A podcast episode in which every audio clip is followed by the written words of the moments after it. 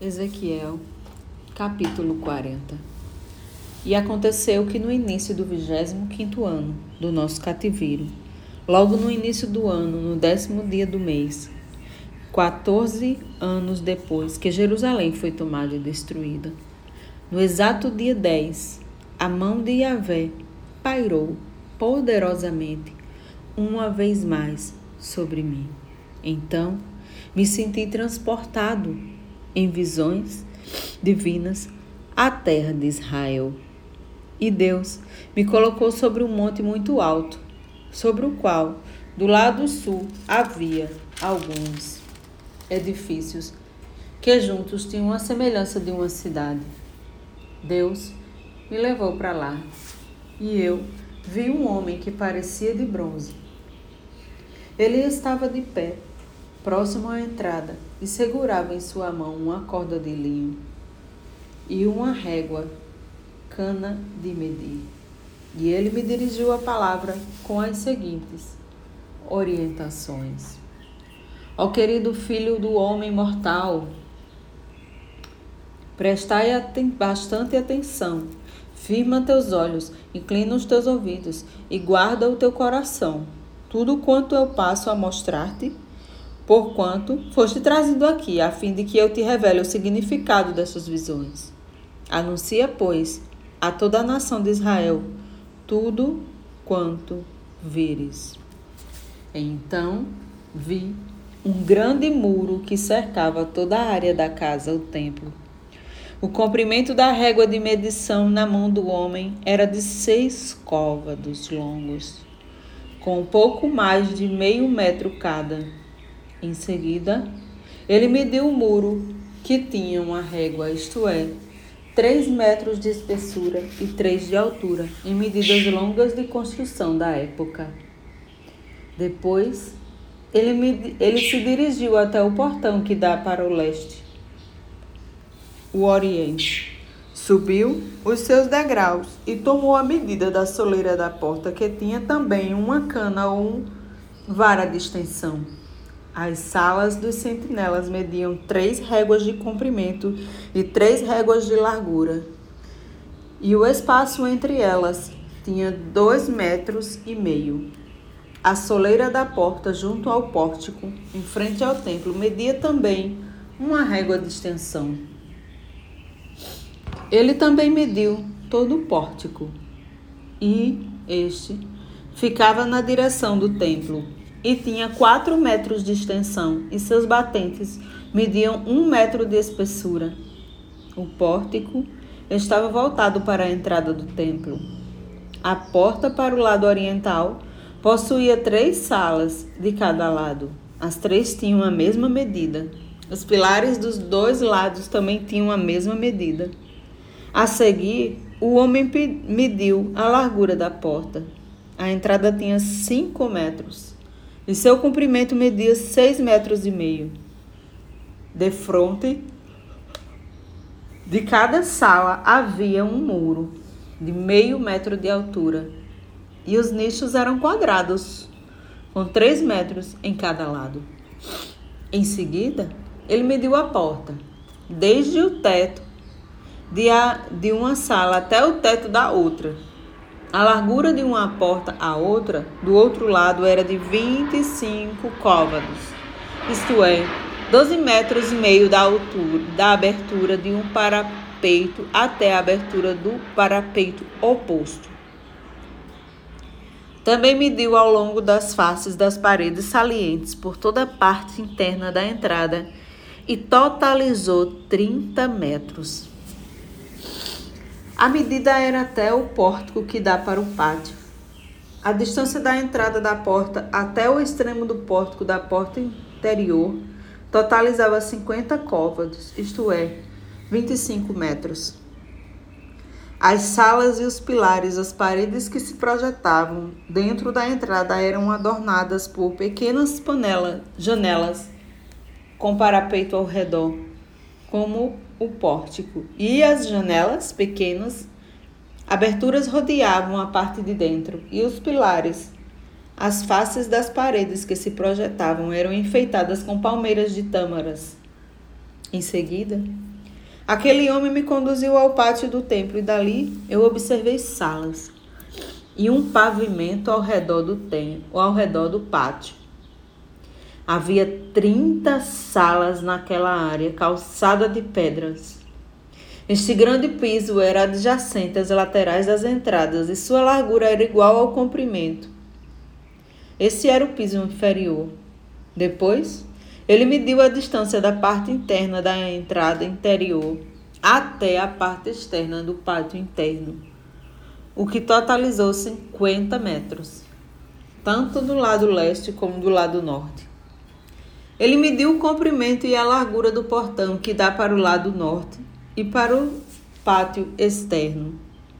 Seus compartimentos, três salas de cada lado, seus pilares ou paredes salientes e seu pórtico possuíam as mesmas medidas dos compartimentos da primeira entrada. Tinham 25 metros de comprimento e 12 metros e meio de largura. Suas aberturas, seu pórtico e sua decoração com figuras de palmeiras, de tâmaras, tinham exatamente as mesmas medidas do pórtico do lado oriental, a leste. O acesso a ele se dava mediante sete degraus e o seu pórtico ficava no lado oposto a eles. Havia um portão do pátio interior e que dava para o portão norte, como também um que dava para o portão do oriente. Ele mediu de um portão até o que ficava oposto e totalizou 50 metros. Em seguida, ele me levou para o lado sul, e eu observei um portão que dava para o sul o homem mediu seus batentes e seu pórtico, e eles tinham as mesmas medidas dos outros portões. Semelhantemente aos demais, a entrada e o pórtico tinham janelas, pequenas aberturas ao seu redor. Mediam no total 50 côvados, isto é, 25 metros de comprimento e 12 metros e meio de largura. Sete degraus subiam até ela e o pórtico ficava no lado oposto a eles. Havia uma decoração com figuras de palmeiras e tâmaras nas faces das paredes que se projetavam em cada lado. De igual modo, havia um portão que dava para o pátio de dentro, voltando para o sul. O homem mediu. E a distância até esse segundo portão era de cem côvados longos, isto é, 50 metros. Então o homem me levou ao pátio interno pelo portão sul, e esse portão tinha a mesma medida dos demais. As suas salas, os seus pilares, isto é, paredes que se projetam, e o seu pórtico tinham as mesmas medidas dos outros. E havia janelas pequenas, aberturas ao redor de seu pórtico, medindo 50 côvados, isto é, 25 metros de comprimento e 12 metros e meio de largura.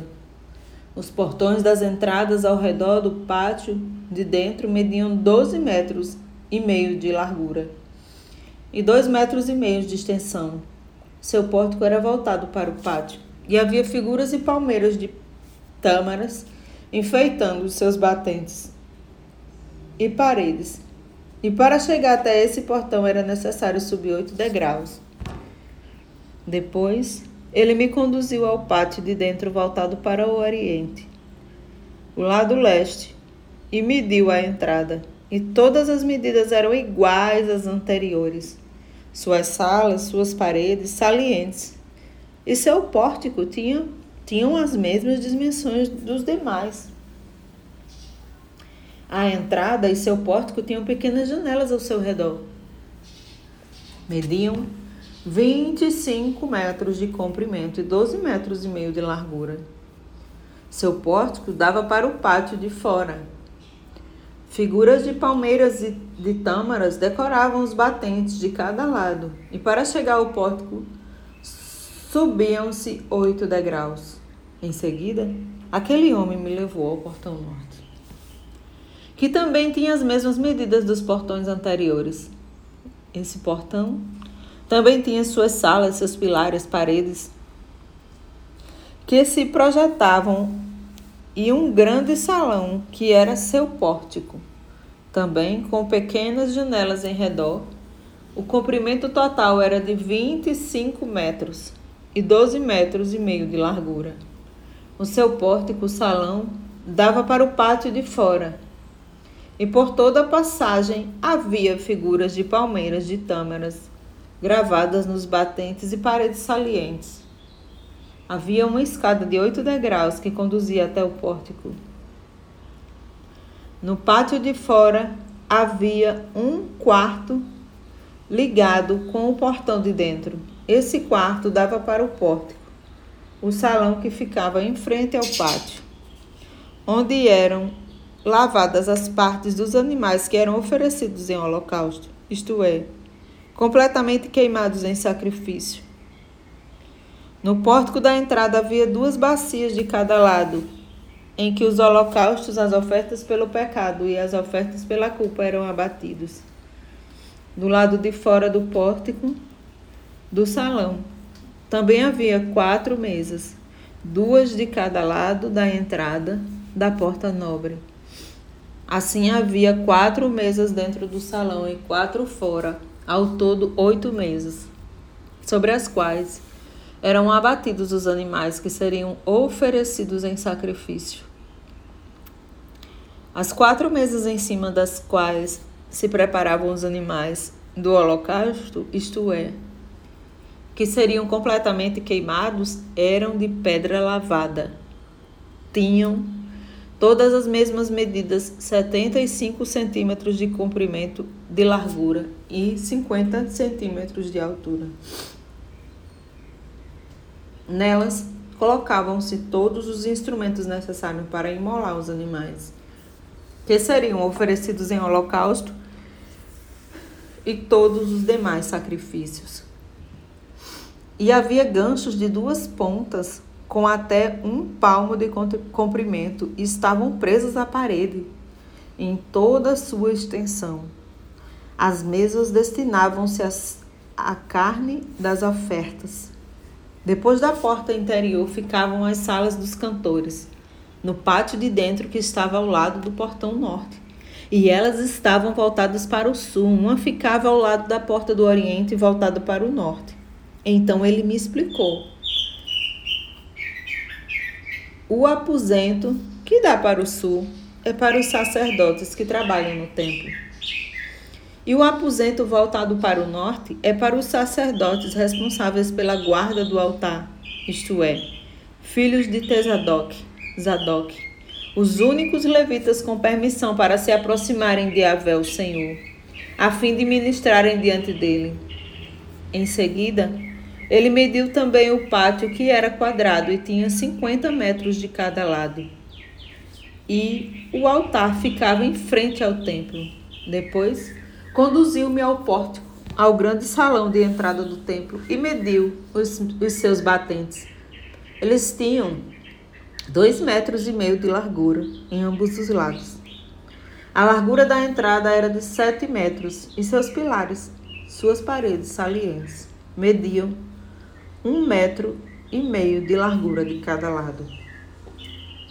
O pórtico tinha 10 metros de largura e 6 metros da frente aos fundos. Havia uma escada com 10 degraus que dava acesso a ele e três colunas em cada lado dos batentes.